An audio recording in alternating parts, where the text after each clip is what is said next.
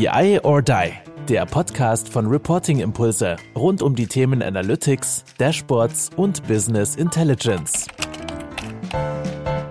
Hallo zusammen zu einer weiteren Folge von unserem Podcast BI or Die. Ähm, heute mit mir, Kai-Uwe Stahl, und ich habe einen wunderbaren Gast an meiner Seite, wo ich mich ja sehr freue, äh, weil es auch gar nicht so einfach war, einen Termin zu finden. Aber jetzt haben wir es geschafft. Äh, ja, lieber Dr. Tillmann Grupp, äh, schön, Till, dass du da bist. Äh, wie geht's dir? Hi, ja, ich freue mich auch, äh, dass es jetzt geklappt hat. Ähm, schön dabei sein zu dürfen. Und äh, ja, ich freue mich auf den, auf den Podcast heute und einfach mal ein bisschen zu plaudern. Sehr gut. Ich meine, du bist ja äh, Profi in dem Sinne. Du hast äh, ja schon bei einigen Podcasts selbst äh, teilgenommen. Ähm, ich habe auch, glaube ich, das habe ich vorhin schon kurz in so einem Pre-Talk gesagt, ähm, was ich immer cool fand, du hast dich auch hingestellt vor die Kamera und hast so einige ja, Themen, die dich irgendwie bewegt haben, zusammengefasst, auch in Englisch sogar, hast dich da hingestellt. Das letzte habe ich jetzt irgendwie vor einem Jahr gesehen. ähm, äh, was ist los? Was ist mit deinen Content-Formaten? Ja, da hast du mich jetzt natürlich voll an meiner Achillesferse erwischt. Ja, da, ich habe letztes Jahr so gestartet, einfach ein bisschen auch äh, stärker ähm, einfach so Dinge, die mir durch den Kopf gehen, zu teilen. Und weil ich einfach so den, den Gedanken hatte, ich möchte einfach mehr weitergeben, was so, was mhm. so irgendwie los ist. Ähm, und äh, dann hat mich einfach das Leben eingeholt. Mit Kind zu Hause, Umzug. Äh, ich habe ja bisher in, in Frankfurt gelebt, äh, jetzt nach, nach Karlsruhe umgezogen. Äh, war einfach so viel los, ähm, dass das ein bisschen unter die Räder gekommen ist. Ähm, natürlich auch bei, bei Chrono 24 viel passiert ist. Ähm, dass da vorwärts ging, natürlich auch wieder so quasi Aufmerksamkeit erfordert. Ja, aber es wird dafür bestimmt wieder einen Augenblick geben, wo ich da wieder, wieder aktiver werde. Es ist nicht vom, vom Tisch. es ist einfach so ein bisschen jetzt, man muss dann ja bei irgendwas zurückstecken. Nee, definitiv. Und man muss ja auch fairerweise sagen, ich, ich bewundere es immer viel, viel mehr von Leuten, die jetzt keinen direkten Impact haben. Weil ich meine, jetzt bei uns als Reporting-Impulse kannst du sagen, na ja, wir machen, weil es uns natürlich Freude macht, äh, diese Content-Formate, aber wir haben dadurch natürlich auch einen Return, insofern, dass wir mehr Leute kennenlernen, vielleicht irgendwie wieder auch weitere Gäste gewinnen oder zumindest auch ähm, jetzt äh, vervielfacht natürlich auch Leute, die uns dann anschreiben und sagen, hey, können wir nicht irgendwie ein Projekt zusammen machen oder ein Training oder was auch immer. Ähm, das ist natürlich, wenn du jetzt als Director Data ähm, bei Chrono 24. Okay, du kriegst vielleicht äh, Bewerber, das ist natürlich eine, eine Option, äh, die du irgendwie ähm, gewinnen kannst darüber. Ähm, von dem her, das ist natürlich schon nochmal eine, auch eine andere Motivation und fällt dann vielleicht auch nochmal schwieriger, wenn du das alleine tust. Bei uns ist ja dann auch so das Team, was sich da gegenseitig pusht, aber ich kann natürlich voll verstehen, mit Kind, mit oder ja, Nachwuchs äh, habe ich ja auch äh, bekommen. Da, da fällt es einem natürlich schon wieder schwerer. Man nimmt sich mehr vor, auch in Richtung Social Media, was man dann tatsächlich ähm, zu leisten imstande ist. Aber vielleicht magst du auch noch mal ein paar Sätze. Du hast schon gesagt, ich habe es auch gesagt, äh, Director Data at Chrono24. Äh, magst du ein bisschen was zu Chrono sagen und ähm, ja, zu dir? Ähm, was du da den ganzen Tag so Schönes machen darfst. Ja, gerne. Ich kann einfach, vielleicht teile ich so ein bisschen in zwei, äh, erzähl, einmal ganz kurz zu mir. Äh, jetzt äh, ohne irgendwie zu weit ausschweifen zu wollen, einmal die wichtigste Station, habe irg irgendwann mal vor einiger Zeit äh, Wirtschaftsingenieurwesen studiert, war dann mal ähm, Head of Products und Brands bei, bei einem Preisvergleichunternehmen, ähm, bin von dort, also schon einige Stationen so durchgemacht, äh, bin von dort, habe ich auch mein Startup gegründet. Das ist dann so mit der Wirtschaftskrise in, in, nach, nach 2007 ist das so ein bisschen zusammengefallen. Da ging es nicht so richtig vorwärts. Mhm. Und ähm, da war dann so mein erster Kontakt mit Chrono24, deswegen erzähle ich das gerade. Da mussten wir dann so einfach heute noch Mitgründer, mit denen wir das zusammen gemacht haben. Wir haben einen Fitnessmarktplatz äh, aufgezogen, haben auch schon ein paar User drauf und so. Ähm, aber mussten dann irgendwie unsere Miete bezahlen, am Anfang Projekte nebenher zu machen. Und äh, da war dann eben einer, einer der Firmen, für die wir Projekte gemacht haben, die Chrono 24 damals, aber eben da war die Chrono halt noch äh, fünf Mitarbeiter oder so Größenordnung, gerade nach der Gründung, also ganz, also was ganz anderes als, als heute. Ähm, Genau, aber dann saßen wir irgendwann so, haben uns, also mein Mitgründer und ich haben uns in die Augen geschaut und gesagt, irgendwie, hey, machen wir jetzt irgendwie so halb Projektgeschäft, halb Produkt, aber beides ist nichts. Also wir haben irgendwie so unsere, wir hatten ja den Wunsch, eigentlich so ein Produkt zu bauen. Und dann waren wir eher abgelenkt, haben irgendwie gemerkt, dass das wird es nicht mehr haben dann so, haben sich unsere Wege getrennt, aber jetzt mal was anderes. Ich bin dann in die Beratung, habe dann noch einige Jahre bei, bei einer großen Schweizer Beratung im E-Commerce äh, viele, viele DAX-Unternehmen äh, unterstützt, sowohl in Datenfragen, so Analytics viel auch, aber auch äh, Konzeption, irgendwie E-Commerce, aber auch Strategie dafür aufzubauen. Genau, und äh, von dort, dann ist ja immer so die Sache, wenn man in der Beratung ist, das ist ein mega Lernkurve, also richtig schön. Man sieht ganz, ganz viele Unternehmen in kurzer Zeit, muss sehr, sehr schnell antworten, man sich eindenken, Case äh, irgendwie äh, verstehen, äh, und irgendwie gute Lösung vorschlagen. Und dann geht es aber immer schon weiter, nächstes Projekt, ähm, hat man ziemlich hohen Takt. Und irgendwie hat mir dann gefehlt, manchmal bei Sachen wieder länger drüber nachzudenken und richtig in die Tiefe zu gehen. Und äh, da habe ich dann eine berufsbegleitende Promotion angefangen. Ich glaube, da kann ich über ein Thema mal wieder voll lang nachdenken. und dann schlagen manchmal so zwei Welten aufeinander. Das könnte ich sich vorstellen. Irgendwie Beratung und Promotion machen irgendwie nebenberuflich. Das äh, beißt sich ziemlich äh, einfach auch von der Zeit, die einem zur Verfügung steht dann gemerkt, das wird nichts mehr, ich muss irgendwie jetzt was anders machen. Da bin ich zum, das ist ja immer der Klassiker auf Kundenseite wechseln, habe ich dann gemacht. Äh, bin ja, zwar, ja. War damals kein Kunde, aber eben quasi äh, Endanwender ja, oder wie man sagt, Endkunde. Ja, aber hätte einer sein können, wieder zur KfW Entwicklungsbank, äh, dort äh, das Projekt gemacht, Großkundenkredite zu digitalisieren, was auch nochmal mega spannend ist, nochmal eine ganz andere Art von Unternehmen, weil es ist äh, sowohl Staatsunternehmen als auch Bank äh, irgendwie nochmal eine ganz andere äh, quasi Situation, wo man Sachen viel besser prüfbar machen muss und so weiter und äh, äh viel mehr abstimmen muss. Ähm, habe das einige Zeit gemacht und bin dann von dort, ähm, mich damals der Gründer von Chrono24 wieder angerufen und gesagt, ey, wir wollen den Datenbereich aufbauen, wie sieht's aus? ähm, haben mich halt dann so oft angerufen, bis ich immer gesagt, na gut, nein, ich hatte wirklich Lust drauf. ähm, und habe dann äh, irgendwann gesagt, ja cool, mega geil, äh, mache ich. Äh, vielleicht ist jetzt meine Reise in der in der äh, in der Finanzbranche erstmal da wieder zu Ende. Ähm, habe dann zur, zur Chrono24 gewechselt und hier jetzt den Datenbereich aufgebaut als Director Data. Ähm, das ist mittlerweile ein Bereich mit ähm, jetzt knapp, ähm, gerade noch ein paar Einstellungen mit knapp 17 Mitarbeitern. Ähm, und äh, da bedienen wir so alles, was, also wir versuchen halt, also die große Frage damals war, kannst du irgendwie uns helfen, dass wir aus den ganzen vielen tollen Daten, die wir haben, Wert generieren, was für unsere Nutzer besser machen, was für die Firma besser machen, irgendwie halt Wert daraus schöpfen. So, und das, das machen wir jetzt seit fünf Jahren bei Chrono24 bin ich, genau. Und so viel zu mir. Sehr gut. Das, das, das Spannende ist ja, finde ich, du hast jetzt gesagt, okay, ich hatte schon auch wirklich auch, auch Lust drauf. Ähm, jetzt bin ich häufig auch bei Automotives unterwegs und dann manchmal frage ich die auch so, ja, habt ihr denn jetzt wirklich so diese Passion für Autos?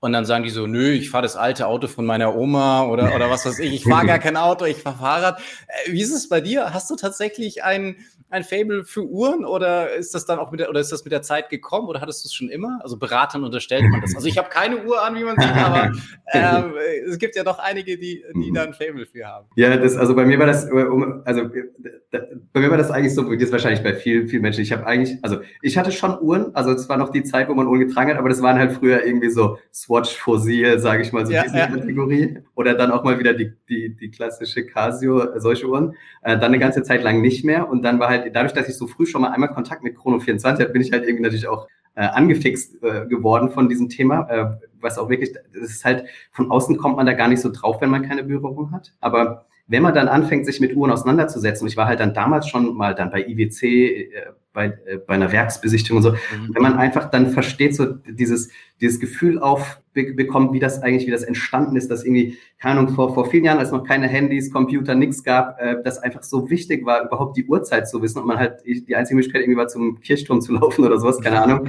Und dass dann einfach jemand das geschafft hat, so ein mini, mini, mini kleines Ding zu bauen mit irgendwie 400 Teilen drin, was irgendwie präzise die Uhrzeit hält über, über Monate und sich vielleicht selber sogar aufzieht, sage ich mal. Ähm, das ist einfach so ein unglaublicher Fortschritt war das damals und es ist eine solche Faszination in dieser Mechanik auch, die dann auch ja irgendwie also wahrscheinlich ist eines der Produkte, die am, die am längsten leben in unserer heutigen Welt. Also irgendwie Auto verkaufst ja. ja auch alle zehn Jahre, weil du gerade das Beispiel hattest. Ähm, oder ich weiß gar nicht, was der echte Zyklus da ist. Vielleicht wahrscheinlich sogar schneller. Also wahrscheinlich schiebt man die mit nach einem Leasing oder so alle drei, vier Jahre irgendwie das nächste Auto oder sieben Jahre, vielleicht sowas.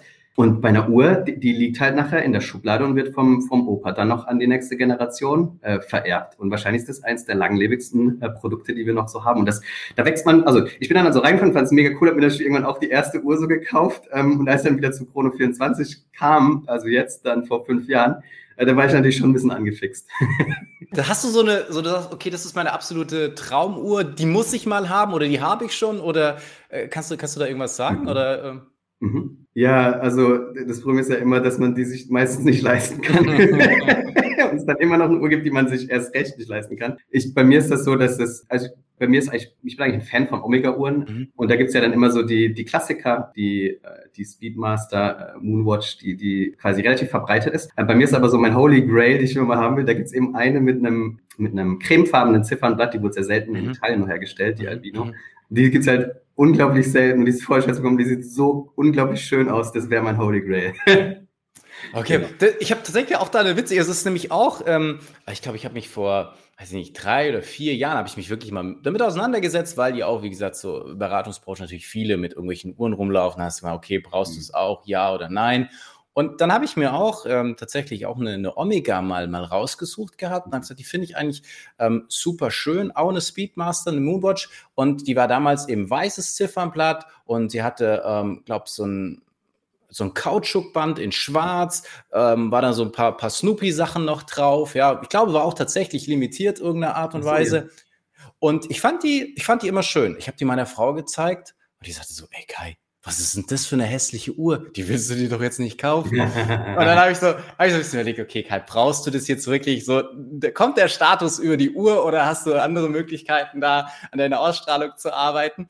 Und äh, jetzt, bevor wir uns ausgetauscht haben, ich gesagt, okay, jetzt muss ich doch mal wirklich schauen bei Chrono 24, gibt es diese Uhr da noch? Und welchen Wert hat die denn überhaupt?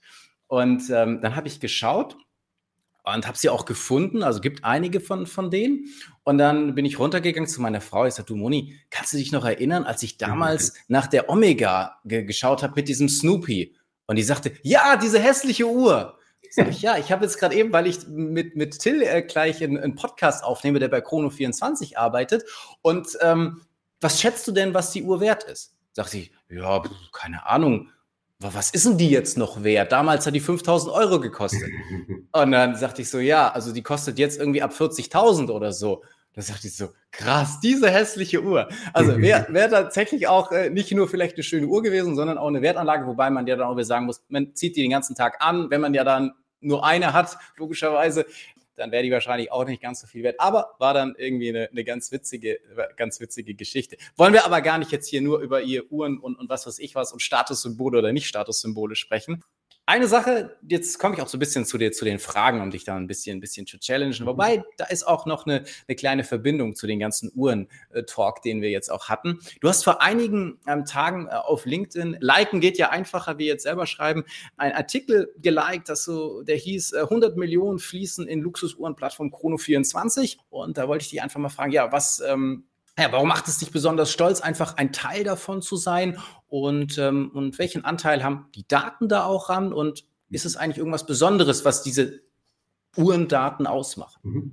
Ja, ähm, ich versuche auch mal so ein bisschen die, die Frage zu zerlegen, weil es eine mehrere Teile. Ähm, das, das eine ist genau, das kann man der Presse entnehmen. Wir haben gerade eine Finanzierungsrunde geschlossen ähm, und die hat uns auch zu einem, zu einem Unicorn gemacht. Ähm, und ähm, da gibt's ja gar nicht so viel in Deutschland, deswegen ist das immer so äh, wirklich eigentlich was Seltenes, wenn wir drauf gucken. Das ist irgendwie cool, dass man bei so einer Firma irgendwie Teil davon sein äh, darf ähm, und, und das irgendwie mitgestaltet äh, hat so einen kleinen Teil, natürlich mit ganz vielen anderen großartigen Menschen. Ähm, und das ist das, weil du auch gefragt hast, was bedeutet das für mich? Das ist das, was äh, für mich Chrono 24 ausmacht. Das ist immer so, du kennst das bestimmt auch, wenn man irgendwo einen neuen Job anfängt, ist es immer so ein Fragen einmal, und wie ist es? Und dann rechnen alle so, dass man das erste halbe Jahr sagt, voll geil, wir sind wie neu, total schön. Und dass man am halben Jahr, oh, weiß nicht so. Und dann irgendwie nach, nach, nach einem Jahr sitzt man so wie so ein, so ein Pflänzchen, was nicht mehr gegossen ist im Stuhl, so.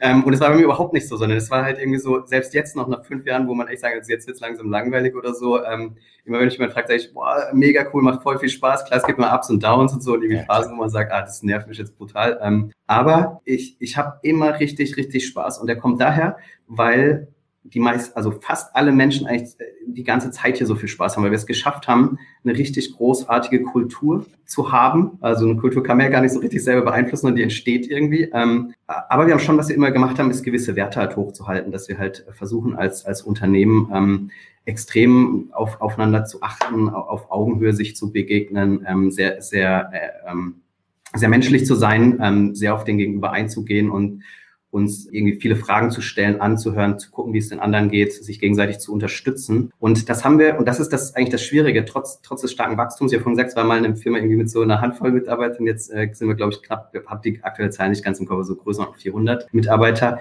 Das ist immer noch so. Natürlich hat sich einiges verändert dann. Klar, in der Größe kann man dann vielleicht nicht mehr alles genauso machen, wie man das irgendwie mit zehn Leuten in, in einem Raum macht. Aber ähm, das haben wir geschafft. Und das, das macht mich irgendwie stolz, ähm, weil, weil da einfach so viele großartige Menschen zusammengekommen sind. Also und auch egal auf welcher Ebene irgendwie, wie die coolsten äh, Mitarbeiter, die coolsten Kollegen, irgendwie ein cooles Management, die wirklich aufeinander achten. Das ist, das ist selten, das zu schaffen. Und das, deswegen finde ich das irgendwie so cool, dass, dass wir uns das bewahren konnten. Definitiv. Das zeichnet ja auch wirklich, so sag ich mal, wenn man sich überlegt, wie viel Zeit man ja auch auf der Arbeit oder mit den Kollegen verbringt. Und äh, ich glaube, das ist einfach das, das A und O, dass das irgendwie passt und dass es sich auch nicht immer so wie Arbeit anfühlt und, und, und solche Geschichten, dass man gerne auch mit den Leuten irgendwie zusammen ist. Und, und das hilft, glaube ich, auch, dass man großartige Leistungen treffen. Also dieses, dieses mhm. Umfeld ist unfassbar entscheidend. Genau. Und was vielleicht so, weil du das auch fragst, was so das Besondere an Uhrendaten ist, ähm, ähm, vielleicht um da so ein bisschen, äh, ein bisschen fachlicher noch zu werden. Ähm, man, also es klingt ja nach außen erstmal, wir sind ein Marktplatz, ich habe es vorhin vielleicht gar nicht ganz, ganz klar gesagt, ne? also irgendwie ähm, bei uns kannst du halt, also da kommen halt, wir haben 3000 Händler, professionelle Privatverkäufer, ähm, und die stellen bei uns ihre Uhren, bieten die an. Das ist halbe Million haben wir, glaube ich, so auf der Plattform. Und dann haben wir so circa 20 Millionen Besucher im, im Monat, die auf die Plattform kommen und sich halt, äh, und dann kannst du halt einfach da deine Uhr finden, ähm, wie du jetzt auch geguckt hast, ne? Ähm, und kannst sie dann ähm, am Ende, wenn du sagst, das ist auch, auch kaufen. Äh, jetzt nicht mehr, aber. Ja, jetzt nicht mehr. aber hättest du sie damals gekauft? ähm, Genau, und genau, es gibt eigentlich zwei Gründe, warum Marktplatz äh, was das so gut macht. Ähm, das eine ist natürlich, dass du oft sehr gute Preise findest, ähm, weil da viel halt Angebot zusammenkommt und dann natürlich der Preis gemacht wird. Das ist dann natürlich anders, als wenn du irgendwie in die, in die Boutique laufen musst. Ähm, oder dass du eben sehr seltene, und das ist was ganz Besonderes eben an, diese, an diesem Uhrenmarkt, dass du sehr seltene Stücke findest. Da gibt es einfach so viel Enthusiasmus und Sammler. Hm, und die Schwierigkeit ist oft gar nicht, dass du was, also den günstigsten Preis finden willst, sondern dass du einfach diese eine Uhr, die irgendwie mhm. limitiert ist, genau aus dem, vielleicht aus deinem Geburtsjahrgang oder aus irgendeinem Jahr, was dir wichtig ist, genau findest oder genau diese Variante dieser Uhr und das kannst du dann noch finden, weil du bei uns halt dann aus 120 Ländern irgendwie, irgendjemand hat, hat die noch und ist bereit, die herzugeben. Ne? Also dieses klassische, der Marktplatz sorgt dafür, dass diese Liquidität entsteht, dass du es immer noch bekommst. Genau. Und das macht aber auch diese Daten so besonders, weil äh, dadurch natürlich, also wir haben erstmal ein extrem breites Sortiment, also das, das mhm. glaubt man gar nicht, aber wir haben dann irgendwie, ich habe gesagt, so eine halbe Million Uhren online, das sind dann irgendwie, das sind bestimmt knapp 500 Marken, wahrscheinlich so circa 70.000 äh, spezifische Produkte, zu denen es dann natürlich mehrere Angebote gibt. Und da sieht man schon, dass das dann so richtig breit wird und das merkt man dann halt auch in den Daten, weil man denkt dann immer so, oh, da geht richtig viel, kannst voll viel sehen. Und wir haben ja auch, ich habe ja gesagt, irgendwie 20 Millionen Visits, so viele Uhren, da gibt es natürlich eine Menge Daten, aber wenn man dann guckt für die einzelne Uhr, weil die so selten ist, wird dann immer alles schon ein bisschen seltener und knapper. Mhm. Und die dann auch genau zu identifizieren, also genau zu wissen, es gibt dann so Unterschiede selbst, also Rolex gibt dann immer, das nennt man dann Referenznummern, bezeichnet eine Uhr mit dieser mhm. Referenznummer und das ist dann das Produkt. Aber manchmal wurde dann nach einem gewissen Jahr äh, irgendwie in dem Kaliber was ausgetauscht oder umgebaut oder irgendwie der Schriftzug anders gemacht mit einem anderen Verfahren oder noch ein anderes Wort steht auf dem Ziffernblatt und dann ist die auf einmal total wertvoll. Die hat immer genau die gleiche Referenz und dann musst du halt wissen, diese Uhr mit dieser Referenz, aber nur aus dem Jahr, weiß ich was jetzt erfunden, okay. 1976, ja, ja. das ist die, die so viel wert ist, aber die 78 schon nicht mehr. Und ähm, das musst du natürlich in den Daten auch alles dann ähm, abbilden und du hast ja auch gerade gesagt Preisentwicklung, da musst du natürlich schon immer ein bisschen, also rein statistisch ein bisschen Futter haben, dass du da äh, gute Vorhersagen machen kannst und auch die, die Entwicklung gut schätzen kannst. Und das klingt von außen immer so einfach, so, oh, wir berechnen da Preise für Uhren oder so, kann man sich in der Watch Collection bei uns ja angucken, ähm, wie die sich entwickeln. Aber also aus Datensicht ist das eine unglaublich schwierige Aufgabe. Weil du natürlich erstmal diese Kategorien so genau einteilen musst, die Uhren genauso einteilen musst und dann eben mit diesen ganzen äh, dünn besetzten Daten umgehen musst. Und kannst du dann auch echte Vorhersagen treffen? Also wenn dich jetzt jemand privat fragen würde, ähm, Till, welche Uhr soll ich mir kaufen? Welche hat äh, Potenzial? Das könntest du dann auch aus euren Daten ableiten oder macht ihr das äh, teilweise selbst auch? Dann müsst ihr wahrscheinlich auch erstmal so einen Disclaimer einspielen oder so. Nein, jetzt nicht sagen, meine ich aber. ja, also letztendlich, ähm, ich meine, kann man ein bisschen mal drüber sprechen, ist spannend. Also bei Vorhersagen ist ein schönes Thema. Ne? Ähm, bei, bei Vorhersagen ist ja so, die Algorithmen machen ja nichts anderes, dass die, als dass die aus, dem, aus den vorherigen Daten quasi irgendwelche Muster e extrahieren und die quasi wieder anfügen, sage ich mal so ein bisschen auf die Zukunft fortschreiben. Und ähm, das, das, das kann man natürlich machen. Und letztendlich ist das dann aber einfach eine Fortsetzung von einem aktuellen Trend. Das heißt, es wird halt sehr plastisch und greifbar, wo Preise hingehen können. Aber es ist natürlich nicht so, also die, diese Vorhersage ist halt wahrscheinlich halt genau für, für eine Sekunde irgendwie gültig und sobald sich irgendwie die Marktbedingungen außenrum, die du gar nicht erfassen kannst, ja, ähm, geändert haben, kann, kann die natürlich beeinflusst werden. Also ein Beispiel, ähm, Patek, ähm, das, da gibt's die ganz berühmte Nautilus und da hat Anfang des Jahres ähm, wirklich, das hat, ist vorher auch nicht durchgesickert, hat dann irgendwie Patek angekündigt, dass die eingestellt wird. Und ich glaube, die war damals so schon in der Größenordnung, ich meine, bitte nicht drauf festnageln, also Größenordnung 30.000 Listenpreis, 60.000 auf dem Graumarkt, weil die halt sehr selten vorhanden war.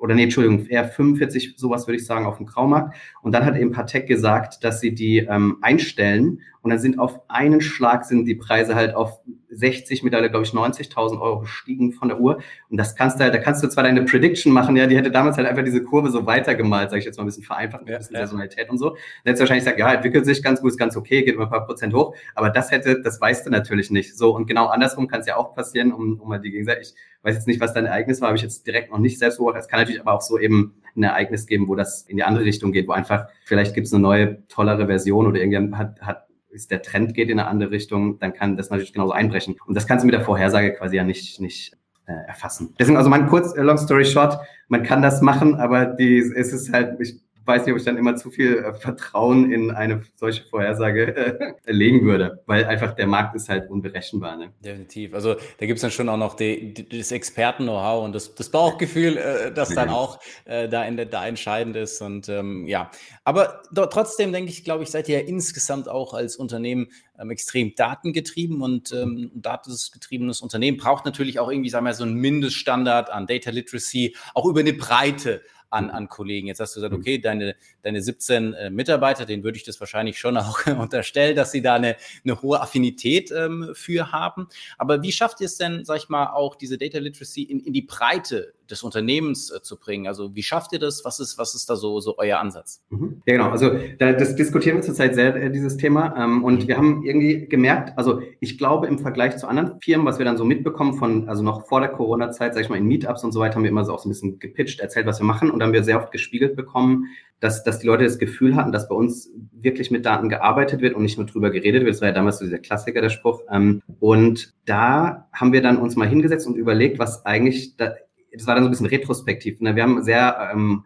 opportunistisch gehandelt, sehr pragmatisch, haben einfach viel gemacht und versucht eben sehr eng mit Leuten zusammenarbeiten, wie ich auch vorhin diese Kultur beschrieben habe. Und dann haben wir irgendwie gemerkt, ey, das scheint ja doch schon irgendwie so ein bisschen Traktion bekommen zu haben. Und dann haben wir retrospektiv eben ein paar Leute gefragt, um besser zu verstehen, ähm, auch mit einer Umfrage, ähm, was das so ausmacht und ähm, aber auch persönlich äh, mit Leuten gesprochen und haben da so ein bisschen ähm, identifiziert, dass da so verschiedene Sachen mit reingespielt hat. Zum einen, ähm, dass wir uns äh, als Team halt sehr so eher in einer, ich nenne es jetzt mal so Low-Ego-Variante äh, platziert haben. Ne? Also eher so der, der, der Problemlöser, der irgendwie hilfsbereit ist und sich irgendwie eindenkt und jetzt da irgendwie nicht so sehr irgendwie eigene äh, Agenten äh, verfolgt oder so, aber auch mal Impulse setzt, aber trotzdem auch mal irgendwas, äh, irgendwie äh, neue Gedanken teilt und einbringt und eben sehr stark so auf Zusammenarbeit gesetzt. Aber, also genau, das hat irgendwie so schon Fuß gefasst. Also es gab irgendwie so einen Grund, wollte ich damit sagen, auf den man so aufsetzen kann. Aber dann haben wir gemerkt, es gibt aber immer noch, und zwar sehr, sehr unterschiedliche Wissensstände an verschiedenen Stellen. Und es gibt auch ganz verschiedene Anforderungen an Daten an verschiedenen Stellen. Also um, um Beispiel zu machen, ähm, wir haben ja auch sehr, wir setzen sehr stark auch auf, auf Service. Das ist eins unserer wichtigsten Säulen. Und da habe ich höchsten Respekt vor den, vor den Leuten, die so an der Frontline, äh, sage ich mal, stehen, mit unseren, mit unseren Händlern sprechen, mit unseren Kunden sprechen und da einen großartigen Job machen ähm, und so das ganze Feedback direkt kriegen. Aber die haben natürlich ein ganz anderes Geschäft, weil die jeden Tag da in Gesprächen sind, äh, ein Fall nach dem anderen, äh, sich da schnell eindecken müssen. Die können natürlich sich auf einer ganz anderen Ebene nur mit Daten beschäftigen, als jetzt jemand, der irgendwie ein Produkt entwickelt und da irgendwie Zeit hat, sich da mal ein bisschen auch ein bisschen tiefer einzu... Also Zeit ist wahrscheinlich auch knapp, äh, ähm, aber trotzdem halt ein anderes, also er kann sich einfach tiefer in den Kontext, weil ein Konzept für ein Thema machen, kann ein bisschen länger drüber nachdenken, sich ein bisschen mehr eingraben. Und dann hast du ja auch noch so ganz verschiedene Anwendungsfälle, die ihr ja auch sehr gut, ähm, wenn ihr äh, in die Beratung geht, mit den Leuten nochmal auf den Tisch legen. Da kannst halt irgendwie, musst du nur reporten, musst du irgendwie eine Analyse machen, musst du irgendwie nochmal einen Überblick gewinnen. Ähm, es gibt halt sehr viele unterschiedliche Anwendungsfälle. Und da haben wir gemerkt, da ist es sehr, sehr schwer, erstmal rauszufinden, wer was braucht und wer wie viel Data Literacy braucht und quasi wer da wie tief rein muss. Das war das eine Feind. Dann haben wir auch viel jetzt diskutiert, wie wir das besser machen können. Also wir glauben, da ist schon viel da, äh, einfach durch das äh, organisch gewachsen, sage ich mal so, aber sehr unterschiedlich. Jetzt haben wir überlegt, wie wir das besser machen können. Am Ende kommen wir natürlich so zu den Klassikern. Ähm, sollen wir irgendwie äh, Schulungen machen, Rahmenprogramm anbieten, irgendwelche äh, Q&A-Sessions machen und so weiter. Aber zurzeit unsere Arbeitshypothese ist, und da, da sind wir jetzt gerade dran, es auf den Weg zu bringen, deswegen, deswegen teile ich es einfach schon mal. Also wir haben auch noch keine Antwort, ob es erfolgreich ist, aber es ist unsere Arbeitshypothese. Ähm, wir kamen dann irgendwann dahin, dass wir lange drüber nachgedacht haben und gesagt, krass, da wo die Leute bisher am meisten, wo wir ihnen am meisten mitgeben konnten, sie am meisten lernen konnten, das war immer der Augenblick, wo wir irgendwie ein Projekt mit denen gemacht haben. Weil das war dann so unser Touchpoint, weil da haben erstmal, also es wird direkt angewendet, es ist nicht nur einfach erzählt und du musst dir es merken und ein Jahr später ist es wieder weg, weil du gar nichts mitgemacht hast. Es ist total konkret, weil es anfassbar ist. Du spürst, wie es dir irgendwie was bringt oder wenn du Pech hast halt nicht, aber äh, dann hoffen wir halt immer drauf, dass man einen zweiten Wurf kriegt. Aber das ist eigentlich der Berührungspunkt, wo, wo einfach eigentlich am meisten Data Literacy passiert, so irgendwie. Also da ist jemand, der Datenexperte ist, der tauscht sich mit einem aus, man redet über ein Thema, ist direkt am, sag ich mal, lebenden Patienten. Ähm, und danach gehen beide raus. Der eine weiß mehr über das Business, der andere weiß mehr über, über Daten. Ich meine, das ist ja gefühlt auch eine extrem einfache Antwort, nämlich was man ja immer so sagt, okay, man, man muss starten, man muss loslegen, man, man lernt extrem viel auf dem Weg dorthin. Es ist ja genauso, auch wenn wir jetzt hier wieder über unsere Content-Formate, wo ich dich vorhin so ein bisschen äh, ja, geärgert habe, bezüglich auf diese, auf diese Videos, wenn man uns wahrscheinlich am Anfang gesagt hätte, okay, ihr habt irgendwann mal, keine Ahnung, einen BI or Die Podcast, der irgendwie über 16.000 aktuell ähm, ja, Hörer hat oder Abonnenten hat, dass ihr da keine keine Ahnung, vier, fünf Ausprägungen habt, jetzt noch mit New Banking und whatever, da hätten wir auch gesagt, äh, okay, nee, das, das kriegen wir niemals hin. Oder wenn wir uns das am Anfang als Ziel gesetzt hätten, okay, das müssen wir jetzt sofort erreichen, dann wärst du wahrscheinlich immer da dagegen gelaufen, hast gesagt, so, oh, äh, kriegen, kriegen wir niemals hin.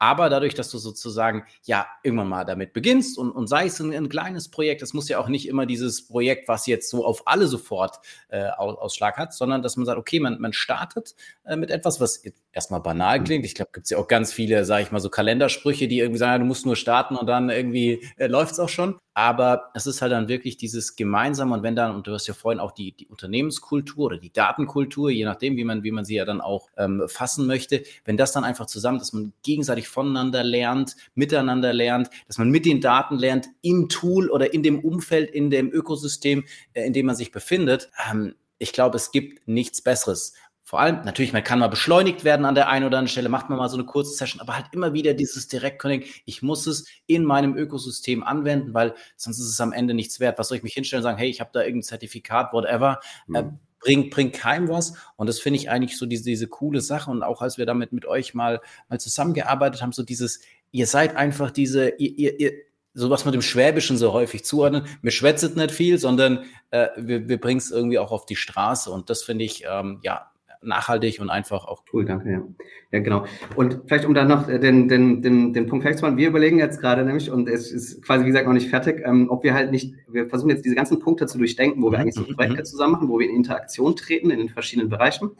Und dann, weil das glaube ich ist dann doch noch gar nicht so einfach, dann einfach mal das, was wir irgendwie so implizit ein bisschen machen, einfach explizit zu machen, dass wir quasi so, so für uns selbst so Guidelines haben, wenn wir in solchen mhm. Sachen sind, worauf können wir achten, dass wir dem anderen möglichst viel mitgeben, wie können wir das besser strukturieren, so wie können wir quasi Data Literacy in unsere, in unsere typischen Projekt-Touchpoints quasi ein bisschen, ein bisschen klarer organisiert einbauen. Das ist jetzt so unsere Hypothese, die wir versuchen. Und das kann man dann, dann hat man das wirklich so ein bisschen auch mal so auf dem gleichen Level, kriegt auch Qualität rein, weiß genau, was man da immer tun will, versucht das irgendwie an jeder Stelle auszunutzen und äh, kann das dann so ausrollen, sage ich mal, und, und auch skalieren. Und das kann man dann natürlich immer so mit den Klassikern unterstützen, dass man vielleicht auch nochmal ähm, so, sage ich mal, eher nach einem verschulten System, sage ich mal, Angebote macht mit, mit Videos oder externen Präsentationen oder, oder ähm, in diesen klassischen Maßnahmen. Aber ich glaube halt eben an diesen, an diesen Baustellen als wichtigstes und den wollen wir halt jetzt, ähm, ist noch nicht getan, deswegen will ich da nicht zu viel verraten, ob es irgendwie, also keine Ahnung, es klappt oder nicht, ist ein Versuch. Aber wir glauben da sehr stark dran und versuchen das halt jetzt äh, etwas ähm, zu formalisieren. Also letztendlich sozusagen diesen ersten Schritt, ihr habt erfahren, wie, wie gut es funktioniert mhm. und jetzt halt zu überlegen, wie könnt ihr das professionalisieren, standardisieren, so ein bisschen Train the Trainer ja auch, also das an, an andere weitergeben, äh, die, die Methodik, die ihr da angewendet habt, dass es einfach auch noch, noch stärker in, in, die, in die Breite geht. Also äh, finde ich super spannend. Also müssen wir definitiv dann irgendwann nochmal ein, ein weiteres Session dazu machen, wie das dann auch funktioniert. Also ich, ich kann es mir eigentlich nicht anders vorstellen, als dass es, dass es funktioniert. Aber klar, es hängt äh, da auch an, natürlich an den verschiedensten Faktoren. Das Team ist sicherlich entscheidend, ähm, was du dann zur Verfügung hast. Aber ich glaube, dieses äh, Doing sozusagen an der Basis ist irgendwie immer das, was, mhm. ähm, was am meisten bringt. Und wenn man dann natürlich so noch mehr Guidance oder Unterstützung, ich meine, das ist ja auch immer wieder so in unserem kleinen äh, Bereich des Dashboarding selbst, wo man ja auch sagt, okay, da musst du ja auch oder kannst du ja auch äh, Dinge weitergeben, ist das natürlich eine, eine, eine sehr, sehr coole Geschichte. Welche Rolle hat denn äh, die BI bei euch? So in dem Sinne, jedes Unternehmen will ja auch ähm, neben dem, dem Schlagwort Data Literacy zu erhöhen, ja auch irgendwie äh, Data Democracy haben oder fördern mindestens mal. Ähm, welche Rolle hat da die BI? Wie, wie, wie schafft ihr das, ähm, dass das sozusagen auch gefördert wird? Ja, also letztendlich ist wahrscheinlich die BI eine der, der wichtigsten Bausteine auch bei uns dafür, weil durch die BI haben wir es überhaupt geschafft, die Sichtbarkeit auf Daten so stark zu erhöhen? Ich muss ein bisschen ausführen. Vielleicht erstmal quantitativ fassbar machen. Ähm, ich hatte vorhin gesagt, wir haben so ungefähr 400 Mitarbeiter.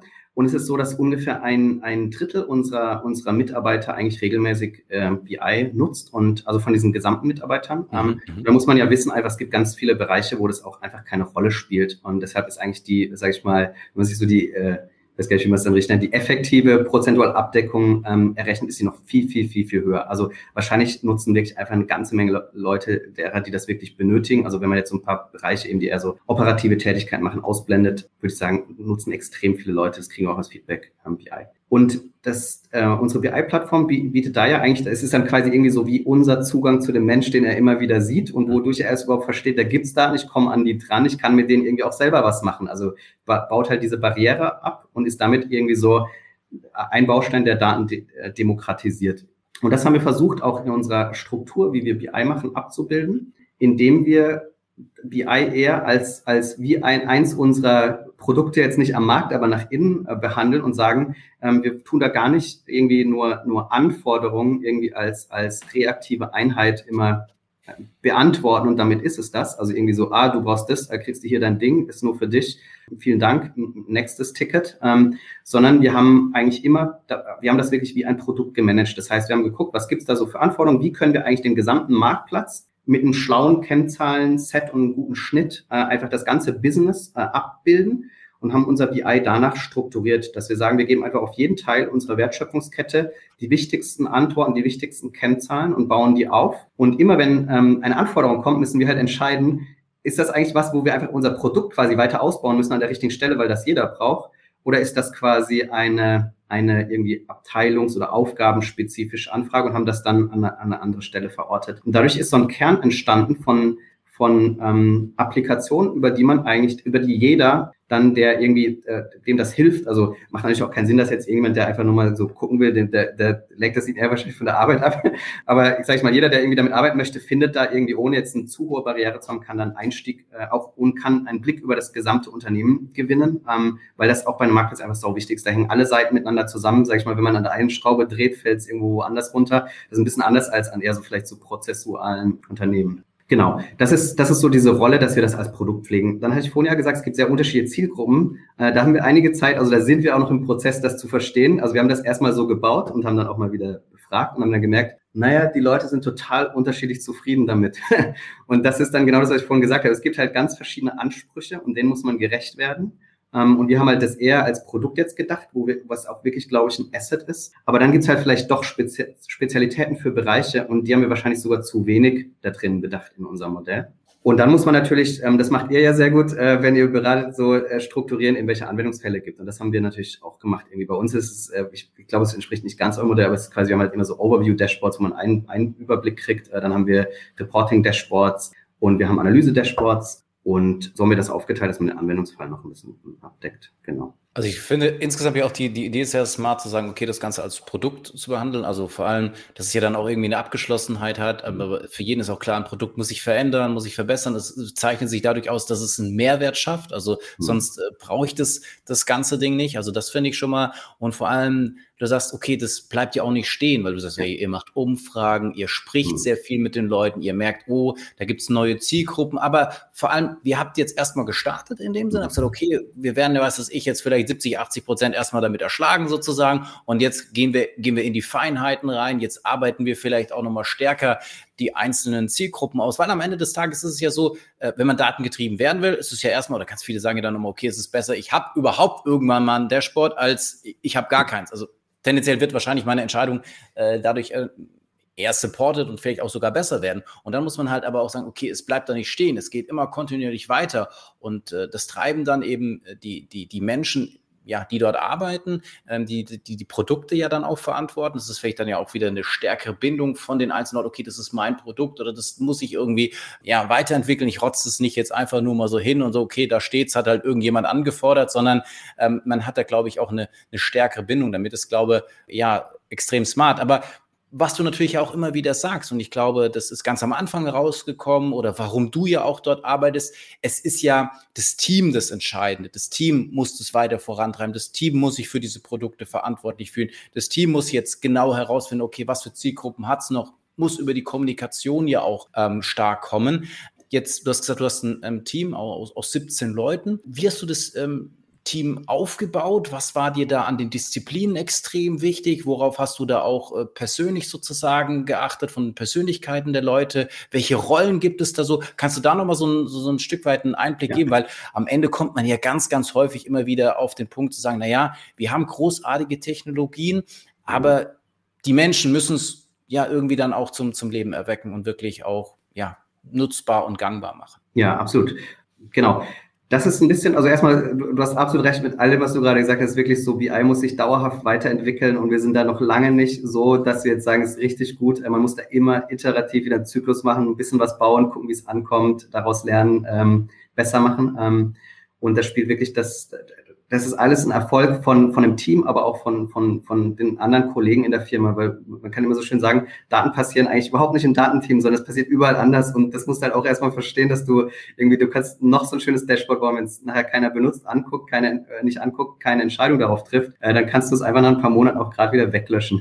so, aber das ist aber auch dieses ja. Gute, dass man sagt, okay, ich recycle es oder schmeiße es ja. wirklich weg, wenn es nicht genutzt wird und auch zu verstehen, ein Dashboard kann auch nur mal, sag ich mal, ein halbes Jahr oder, oder einen Monat oder ein paar Wochen nur genutzt werden und hat trotzdem irgendwie einen, einen Mehrwert Klar, geschaffen. Und nicht dieses, es ist einmal aufgesetzt und bleibt für 100 Jahre bestehen. Also, aber da muss man, glaube ich, halt auch erstmal hinkommen. Und da ist nicht jeder so, mhm. was du jetzt so selbstverständlich erzählst, ja, alles klar, dann schmeißen wir das mal weg oder müssen es äh, weiterentwickeln. Ja. Ich glaube, da müssen viele auch noch ein bisschen, kannst du sie noch ein bisschen teasern, dass sie, dass sie da in, in die Richtung auch wirklich datengetrieben nicht nur draufschreiben, sondern vielleicht auch dann so sind. Ja, ja, klar, absolut. Also ich, das ist auch so. Das ist so ein ständiges Aufräumen und wieder wachsen lassen. Also man muss ja irgendwie auch erstmal, also, und der Wert, wenn man was weglöscht, der ist ja auch groß. Das hast du nämlich verstanden. Das hier brauchen wir nicht. Also das ist ja immer so, der, ja. das ist ja trotzdem eine Erkenntnis. Und und man, natürlich muss man es auch immer wieder wieder strukturieren und zusammenführen. Dann baust du wieder drei Sachen nebendran, probierst damit aus, äh, ob das hilft. Dann guckst du irgendwie nach ein paar Monaten drauf und merkst, krass, hat noch nie jemand aufgemacht und so. Und dann weißt du, okay, was vielleicht nicht. Oder es wurde oft benutzt und denkst, ah, aber vielleicht haben wir jetzt drei ähnliche Sachen, es findet sich keiner mehr zurecht, dann muss ich die irgendwie wieder zusammenführen. So, genau. Aber du hast zum Team, ähm, genau, da kann ich auch noch ein bisschen erzählen. Ähm, letztendlich war das auch ein bisschen fast ähnlicher Ansatz wie dieses grundsätzlich erstmal so ein bisschen organisch äh, ausprobieren. Wir haben da verschiedene Stellen einfach gestartet, schon sehr, sehr früh. Ähm, wir haben da so ein paar Pfosten sehr, sehr früh eingeschlagen. Ich glaube, wirklich zum Beispiel Web Analytics gibt es wirklich seit Beginn der Firma, damals aber gar nicht durch, durch äh, irgendwie eine zentrale äh, Person irgendwie gesteuert oder so, sondern einfach, es hat jemand mal so mitgemacht. Ähm, dann ähm, äh, BI haben wir zwischendrin auch erstmal ein bisschen rumprobiert, ähm, auch unter verschiedenen Führungen, also auch gar nicht jetzt alles äh, irgendwie mein Verdienst, sondern haben sehr, sehr viele andere Menschen auch coole Sachen erstmal gemacht und wir haben das dann ähm, ähm, und haben das so weit gebracht äh, und dann haben wir das irgendwann an eine Stelle zusammengeführt, ein bisschen besser strukturiert. Ähm, ähm, das heißt, eigentlich haben wir da so, wie kann man fast so sagen, wir haben so ganz verschiedene Testballons irgendwie früh schon mal eingeschlagen, mal geguckt, wie so der Appetit und der Hunger auf Daten ist und wie das so, was man da so für braucht und haben das dann ähm, nach und nach dann konsolidiert und erstmal zentralisiert, weil das für unsere Größe gerade ganz okay ist, ähm, weil wir einfach gemerkt haben, wir müssen das jetzt erstmal aufräumen, irgendwie skalierungsfähig machen und dann wahrscheinlich wieder mehr ausrollen. Und wahrscheinlich ist jetzt sind wir so ein bisschen so einem hybriden Ansatz und wahrscheinlich muss man das irgendwann dann vielleicht auch mehr in die, in die, in die Teams sogar rein embedden, sage ich mal so. Und mhm. das ist aber wahrscheinlich so eine Phase, die man durchmacht. Genau. Und jetzt sind wir aber gerade relativ zentralisiert. Also die Teams sind jetzt so strukturiert, dass wir ein äh, Data Science Team haben, ein Machine Learning Team, wir haben ein Web Analytics Team, ein Business Intelligence Team. Äh, jetzt neu fangen, fangen wir auch ein Data Engineering Team an, ähm, aufzubauen, eben Produktkatalog-Team äh, aufzubauen, was jetzt nicht Datenkatalog ist, sondern ähm, da geht es eben um die Uhrendaten, das, das bauen wir jetzt noch auf. Mhm. Und ja, wir haben diese, es gibt ja auch sehr unterschiedliche Rollendefinitionen, deswegen glaube ich, muss man das auch immer dazu sagen. wir haben da uns, da, also das ist auch eher so entstanden. Also wir haben halt einfach geguckt, oder ich habe dann geguckt, ähm, wie, wie ähm, äh, wie funktioniert das eigentlich? Was brauchen wir? Und wie, wie können wir diese Rollen besser definieren? Und dann haben wir gemeinsam mit dem Team dann auch nach einiger Zeit diese Rollen nochmal sehr genau erarbeitet und geguckt, was sind eigentlich die Services, die wir anbieten? Was tut jede Rolle so als äh, Unique Skill quasi irgendwie auf den Tisch packen? Ähm, um dass auch jeder versteht, was man an welcher Stelle, in welcher Konstellation braucht und da auch einfach die Verantwortlichkeiten klar sind. Und jetzt sage ich ein bisschen dazu, wie wir es definiert haben. Bei uns so Machine Learning, sage ich mal, der Software Engineer der Data Menschen, also der, der mhm. irgendwie äh, sehr gute, gute Algorithmen auch performant implementieren kann, dass die auch operativ gut laufen ähm, und auch eher so mit neuronalen Netzen arbeiten und so weiter, also irgendwie so hochperformante Datenalgorithmen gut implementiert. Das ist, ähm, das ist quasi ein, eine Definition. Bei uns ist der Data Scientist ähm, eher ein, ein statistischer Consultant, würde ich es jetzt mal nennen, um jetzt einfache Worte zu mhm. fassen. Mhm. Also mhm. jemand, der sich extrem gut mit Statistik auskennt, der gut in der Kommunikation ist, der auch sehr eng mit den Projektteams sich austauschen kann, denen helfen kann, ähm, irgendwie Testdesigns zu entwickeln, ähm, aber auch natürlich trotzdem Datenalgorithmen zu entwickeln, auch so Prototypen für, für Machine Learning oder so zu bauen. Aber der würde dann an irgendeiner Stelle, wo das irgendwie produktiv, hochperformant implementiert werden sollte, würde der an Machine Learning Engineer abgeben. So, sage ich mal, das ist so unsere mhm. Grenze da. Mhm. Dann haben wir die, die Data Analysten, sowohl einmal als, als Web Analyst und einmal als, als Technical Data Analyst für BI. Da haben wir den Fokus gelegt, dass wir sagen, das ist eher so die deskriptive Seite. Also da geht es um alles, Zahlengerüste erfassen, ähm, gut zu visualisieren, ähm, mit KPIs zu arbeiten, ähm, Stückzahlenentwicklung, Metriken aufzubauen, ähm, eben alles äh, deskriptive und das präskriptive, eben so Vorhersagemodell, du hast vorhin bei den Uhrenpreisen angesprochen, das wäre dann eher so Data Science. Das sind so, ist so unsere mhm, Schnitte. Mhm, mhm. Ich sage es deshalb, weil manchmal ist Data Science ja auch ähm, eher, also viele fassen Machine Learning als Data Science auch auf und sagen dann, der, der Data Science ist quasi der, der die harten Algorithmen baut. Wir brauchen irgendwie diese Zwischenrolle, die ist auch sehr wichtig für uns. Genau, deswegen ist der Schnitt so. Genau, und wir versuchen da im Team extrem eng zusammenzuarbeiten und da weiß auch jeder, wie er von einem anderen profitieren kann. Ich würde auch sagen, eine BI-Lösung ist heutzutage, also früher war das so ohrvoll Begeisterung, ich habe da irgendwie Machine Learning drin oder so. Heutzutage ist es eher so, wenn das da nicht drin ist, ja fast schon, naja gut, Leistungsfaktor ist wahrscheinlich kein Begeisterungsfaktor, aber es ist eher so, das brauchst du eigentlich, ist eigentlich fast Standard geworden. Ähm, und das funktioniert nur in der Zusammenarbeit. Ne? Dann, dann brauchst du halt jemanden, der dir, der dir die, die Daten da hinten dran richtig baut. Du musst daraus ein richtig cooles Dashboard und App machen, dass das irgendwie, das ist ja dann das Interface, womit das jemand benutzen kann. Und dann brauchst du vielleicht einen Data Scientist oder einen Machine Learning Engineer, der halt dir hilft, da hinten dran die, die Vorhersagen zu machen und irgendwo hinzuschreiben, die du dann verwendest. Und so greifen wir da zusammen erstmal zentral, dass wir so diese ganzen Dinge eben aufräumen können, verstehen können, wie sind die Rollen und auch möglichst viel Austausch ist, dass die Leute sich gut ausbilden ähm, und gegenseitig da auch bereichern können, was auch extrem gut funktioniert. Also ich bin ist einfach bin der, der glücklichste Mensch, weil ich so ein cooles Team habe, die das äh, so richtig, richtig cool hinkriegen. Ähm, und aber auch Kollegen eben, die da, die da Bock drauf haben. Und genau, dann interagieren wir mit den Projektteams auf unterschiedliche Arten. Das mussten wir auch erst verstehen, kann ich auch noch erzählen. Vielleicht spannend. Definitiv. Also, also ich glaube, eine Sache, die ich, die ich erstmal da extrem dran mag, ist zu sagen,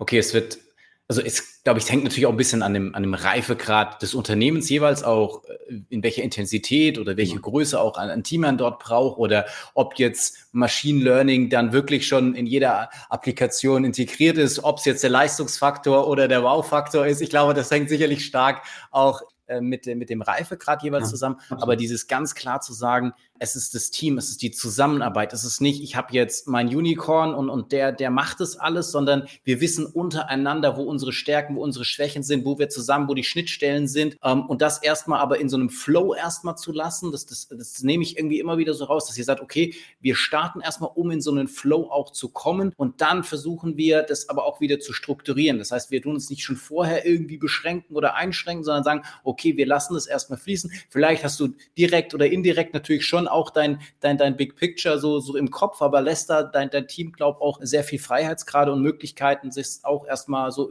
so auszutarieren, weil es ist ja letztendlich, du hast gesagt, es gibt ganz viele Definitionen von Data Science, von Machine Learning, Expert, whatever, aber es muss ja irgendwie auch wieder in dieses Ökosystem passen, es muss ja auch von den Leuten her irgendwie zusammenpassen, es muss ja in die Branche, in der ihr tätig seid, passen und das finde ich irgendwie sehr cool, erstmal zu sagen, okay, wir haben zwar schon auch das würde ich dir unterstellen, ein Big Picture im Kopf, aber trotzdem ja, engen wir uns da jetzt nicht direkt ein, dass wir uns da so, so sagen, okay, das und das muss alles, sondern wir, wir schauen erstmal, wo es hingeht, aber dann auch rechtzeitig wieder zu hinterfragen, nochmal neu zu strukturieren, vielleicht auch nochmal einen anderen Weg zu gehen, aber halt diese, diese Kontinuität einfach zu haben, das finde ich ähm, von, von der Story einfach mega, mega stark, wenn ich das äh, jetzt so, so höre und äh, für mich so zusammenfassen würde. Was so meine Takeaway ist, jetzt auch aus dem, was du jetzt an, an mhm. einigen Stellen da immer wieder so beschrieben hast. Und jetzt kannst du natürlich gerne, gerne noch weiter äh, erzählen dazu. Nee, gut, super, danke. Für, also erstmal danke für die, für die Lorbeeren und äh, ähm, ähm, die Zusammenfassung. Also ich, genauso ist es, ist es, wie du das beschreibst. Also ich glaube halt, wenn du Entscheidungen vorweg triffst, ohne, also das, da, da, mhm das endet ja in ewigen Diskussionen, keiner weiß das. Und dann zwingst du dich, irgendwas zu machen und Entscheidungen zu treffen, die dich einengen, wo du einfach gar nicht weißt, wie die Sache ist. Und wir haben halt eher immer versucht, lass mal ausprobieren, gucken, was passiert, daraus lernen und dann die Entscheidung treffen. Also funktioniert auch nicht immer. Manchmal muss man natürlich vorweg ja, ja. Äh, was irgendwie Entscheidungen treffen. Das ist einfach so. Ähm, aber man darf sich da, glaube ich, nicht, man sollte sich da nicht zwingen, äh, Dinge festzulegen, die man vielleicht gar nicht festlegen muss oder kann, weil man gar nichts dazu weiß, und sondern das macht man dann, man darf es aber auch nicht vergessen. Das ist auch sehr wichtig, was du gesagt hast. Also in der Tat, wir haben dieses Big Picture und das ist auch, das war auch nicht von vornherein so, das, sondern das ändert sich ja auch immer und ähm, entwickelt sich. Aber das haben wir. Wir haben auch eine Vision, die da drüber steht ähm, und wo wir hin möchten. Und aber das ist auch nicht so, dass wir das in Stein gemeißelt haben, irgendwie durch 20, äh, weiß ich was, Gremien geschickt haben und gesagt, die ist es jetzt für 20 Jahre, sondern die haben wir halt äh, aus den ersten Learnings halt immer, immer so ein bisschen was dazugesetzt und da, danach richten wir uns und versuchen dann natürlich auch dadurch auch vorwärts zu kommen. Das wollen wir. Jeder bei uns hat auch Bock, das immer besser und weiter, äh, weiter zu entwickeln. Ähm, sonst, sonst bleibst du ja irgendwie stehen. Aber es ist, äh, man darf es auch unterwegs, den, die, äh, man darf das auch ändern. Genau. Absolut. Und ähm, ich glaube, eine Sache, ähm, das sind ja häufig auch so solche Aussagen, ähm, die man jetzt vielleicht an der einen oder anderen Stelle dann auch euch unterstellen könnte, wenn man jetzt nur punktuell drauf schaut, so, okay, wir müssen jetzt mal schnell liefern oder wir machen quick and dirty mal ein, ein Datenprodukt oder so.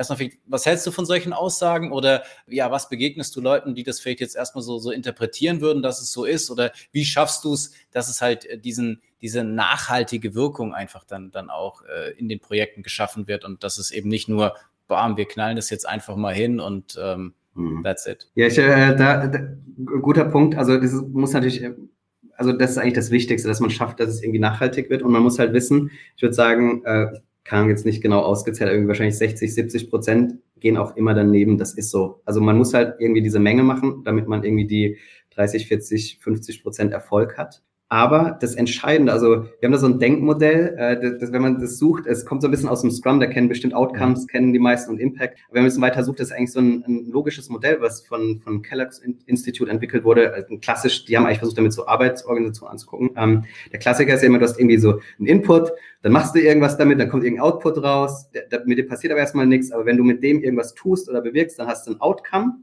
Und das, was dann durch dieses Outcome irgendwie in dem Gesamtkontext entsteht, das ist dein, dein Impact so. Und ich glaube, in dieser Kette muss man einfach total denken. Also die Gefahr ist bei, im, gerade im Datenbereich, also sind ja alles Leute, die dann eher so, würde ich sagen mal, ich unterstelle das jetzt einfach mal so ein bisschen, äh, aber eher rationale, analytischer Natur sind, eher so die Detektivarbeit machen. Ähm, und das, da ist ja eine unglaubliche Liebe meistens Detail dazu. Ähm, die ist auch wichtig bei der Sache. Und die ist aber gleichzeitig was, die einen da ganz schön festhalten kann. Weil wenn man jetzt an diese Kette denkt, ich habe irgendeinen, irgendeinen Input, bei uns ist dann halt meistens Daten, aber kann ja auch irgendwie äh, Hypothesen oder weiß ich nicht was sein. Ja, so, und dann bist du in diese Aktivität vertieft. Du denkst, boah, geil, ich mache da schon so krass viel. Ich habe hier noch den besseren Algorithmus und ich habe irgendwie seit, äh, ich versuche hier noch zwei Wochen länger und boah, das, das wird richtig gut, weil ich da so viel, ich bin so krass, ich stecke so in die Aktivität rein. Ähm, und da verläuft man sich da total das ist so ein Phänomen, da muss man sich echt immer wieder selbst irgendwie äh, rausziehen. Wir arbeiten da sehr stark mit so Timeboxen. Ähm, mhm. Dann gibt es diesen zweiten Punkt dahin, wo man sich auch verlaufen kann, nämlich der Output. Das ist die zweite Gefahr. Also wäre dann so das Beispiel, ich habe ein Modell und irgendwie, weiß ich was, 88% Accuracy und ich bin voll un unglücklich und dann mache ich nochmal doch lieber das äh, neuronale Netz und dann komme ich irgendwie auf 89, sieht man übrigens auch wirklich oft auf so Präsentationen in, in, in Konferenzen, wo dann jemand irgendwie das um zwei Prozent erhöht hat. Ich denke mal, die hat ein drei Monats Projekt vorgestellt, genau. Das ist drei Monate Arbeit von 88 auf 89 und denkst du so, okay, ob das eine wirtschaftlich gute Entscheidung war. Und es ist noch gar nicht in Verwendung gebracht. Wenn das in Verwendung war und man die nächste Iteration geht und so weiter, das ist ja okay. Ähm, das ist dieses, ich fokussiere mich zu sehr auf den Output und, und eigentlich muss man es halt schaffen, an jeder Stelle, wo man denkt, und das ist schwer, weil man die Grenze von seinem Bereich ja auch und von seinem Denken und von seinem Handlungsumfeld, seinem Wirkungsumfeld überschreiten muss dafür. Man muss eben auf Outcome und Impact gucken. Und das heißt, bei einem Dashboard, der Outcome ist, jemand hat das aufgemacht, hat sich was angeguckt und hat sich deshalb irgendwie anders entschieden oder sein Produkt besser konzipiert oder äh, was weiß ich was, irgend, irgendwas eingestellt oder angefangen oder so sonst, sonst ist es, ist, da kannst du noch so ein schönes Dashboard machen. Und ich glaube, daran muss man denken, immer dieses Outcome und Impact. Also lieber was, du hast das vorhin auch schon gesagt, lieber schon, schon, also dann schon quick and dirty, lieber mal was hinwerfen, was gut genug ist. Und lieber gucken und das irgendwie in eine, in eine, in eine Nutzung oder in eine, in eine Wirkung zu bringen und zu gucken, was passiert denn damit und erst dann weitermachen. Kann zum Beispiel sein, man macht einen, einen Algorithmus und bevor man den jetzt irgendwie, ähm, ja, bevor man den irgendwie auf, auf richtig in der Plattform implementiert und sowas ja auch wieder teuer ist, ähm, tut man vielleicht einfach da eine, eine Vorhersageliste ins Excel hauen, ähm, was Leute immer sehr ungern hören, und schickt den, einen anonymen Survey raus und fragt die Leute, wie sie reagieren würden oder so. Da hat man schon mal Feedback und muss gar nicht alles andere bauen oder so. Und da weiß man schon, wie sieht's denn mit der Wirkung nachher aus vielleicht so. Und ähm, das meine ich damit. Und, und bei einem Dashboard kann man das ja genauso machen. Lieber mal einen Versuch machen, gucken, ob die Leute, ob das in die richtige Richtung geht, ob die es benutzen würden. Vielleicht auch einfach mal die Frage stellen, ey, was machst du denn anders, wenn ich dir das Dashboard gebe?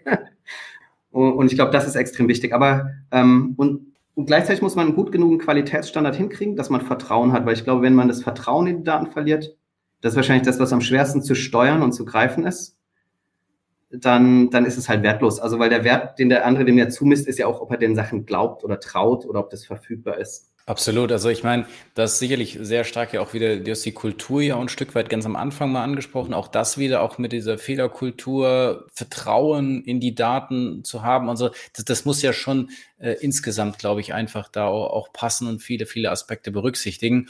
Und ähm, ja, also klar, man, man muss Mut haben, auch schon mal schnell was zu machen, aber es, es soll trotzdem halt die, diese gewissen Standards, die man sich in der Kultur dann irgendwie auflegt, mit der Qualität, mit, mit dem Vertrauen, den man, den man dann ähm, ja auch erfüllen muss, irgendwie, irgendwie haben. Und ich glaube, dann äh, kriegst eben auch diese, diese letzten beiden, beiden Schritte dann auch wirklich hin und verlierst dich nicht in, in, in irgendwelchen, ja, Runden davor und, und auch wieder, wenn du es als Team an, ansiehst oder das vielleicht auch, ja, jeder ein Teil daran beisteuert, das ist dann auch wieder besser, wenn dann einer sagt, okay, du hast jetzt davor das Modell gebaut und dann kann ich darauf wieder aufsetzen. Also, dass man da eben auch diese, diese Zusammenarbeit hat und dann jeder wieder so jetzt nicht mit absolutem Tiefgang da immer reingeht, sondern das dann übernimmt und, und, und weiter, weiterentwickelt und auch dieses, am Ende des Tages hast du ja ein Stück weit so Entrepreneurship oder dann im Unternehmen Intrapreneurship angesprochen, zu überlegen, ja, okay, bringt es mir jetzt, dass ich die zwei Prozent äh, ja, verbesserte Vorhersage da jetzt erreicht habe, wenn ich da drei Monate für gearbeitet habe. Also da ist ja auch so dieser, dieser notwendige äh, Pragmatismus äh, einfach, einfach notwendig. Und das finde ich, ähm, ja, finde ich äh, sehr, sehr hilfreich und waren, glaube ich, extrem viele äh, wertvolle Tipps einfach wieder dabei. Es ist schon ja echt datengetrieben. Es ist natürlich jetzt hier auch kein Daimler oder so von der mhm. Größe. Das muss man natürlich auch wieder, äh, wieder äh, sehen. Da gibt es vielleicht ja auch Bereiche, die da ähm, sehr gut und, und, stark unterwegs sind. Aber ich habe da wahnsinnig viel ähm, wieder, wieder mitgenommen. Mir hat das sehr viel Spaß auch gemacht. Ähm, dass du ähm, hier im Podcast warst, dass ich mich da mit dir austauschen durfte.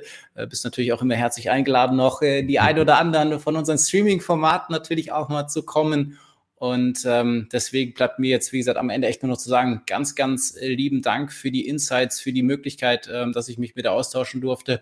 Und äh, wie es die gute Tradition natürlich ist, hat äh, der Gast äh, in unserem Podcast Be I or Die das letzte Wort. Du darfst äh, sagen, was immer du möchtest, aber bitte jetzt nicht Dankeschön oder ähnliches, sondern äh, wir danken dir und die Zuhörer natürlich auch für die ganzen Insights, die du geliefert hast. Und jetzt einfach noch die Bühne für dich, äh, für die letzten letzten Worte, weil ich glaube, wir sind schon ziemlich, ziemlich ja. äh, weit fortgeschritten von der Zeit. Es ist zwar geflogen gefühlt, aber dass wir, dass wir da doch auch noch äh, den, den Punkt jetzt setzen. Ja, äh, die Famous Last Word gar nicht so einfach. Ich habe gedacht, ich will, ich, also bei mir ist einfach so, ich teile das wirklich gerne, ich mache mir total Spaß, das ist einfach so, ähm, das, das, was jetzt so akut, was man, was man selber ja auch lernt, irgendwie weitergeben zu können. Ich habe irgendwie für mich festgestellt, ähm, wenn man so auf seine, auf seine Gewohnheiten guckt, man konsumiert so unglaublich viel und man gibt so wenig selber quasi dann wieder zurück. Und deswegen ist mir das wirklich ein Anliegen, deswegen äh, ist, freue ich mich immer, äh, irgendwie auch ein paar Insights teilen zu können.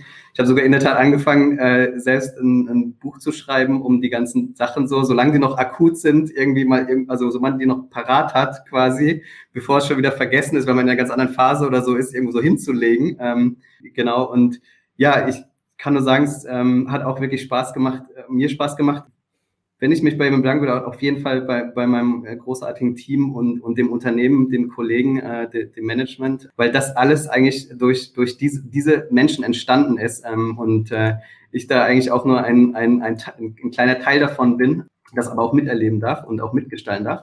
Genau, und ähm, ja, ach, vielleicht das äh, kann ich hinten noch anfügen. Ähm, wenn ihr Lust habt, bei, bei Chrono24 irgendwie mitzumachen, ihr könnt unter www.chrono24.jobs findet ihr mal alle aktuellen Stellen. Ähm, da suchen wir an allen äh, Ecken und Enden natürlich immer wieder Menschen, die diese Reise mit uns äh, gehen wollen und, und auch im Datenbereich. Ähm, deshalb guckt euch dort gerne um. Und ja, dann äh, damit äh, vielen Dank ähm, und äh, gerne bis zu einem anderen Mal wieder mit euch zusammen, mit euch Reporting Impulse. Ja. Super, wir freuen uns auch schon wieder drauf und man kann Till natürlich auch jederzeit irgendwie auf LinkedIn anschreiben oder so.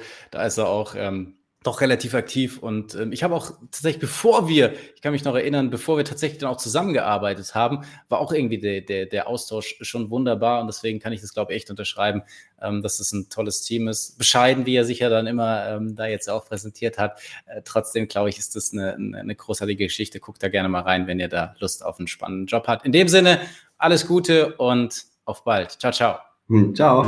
Das war BI or Die, der Podcast von Reporting Impulse. Danke, dass ihr auch diesmal wieder mit dabei wart. Wenn es euch gefallen hat, dann hinterlasst uns doch eine gute Bewertung. Und abonniert den Podcast, um keine weitere Folge zu verpassen. Bis zum nächsten Mal.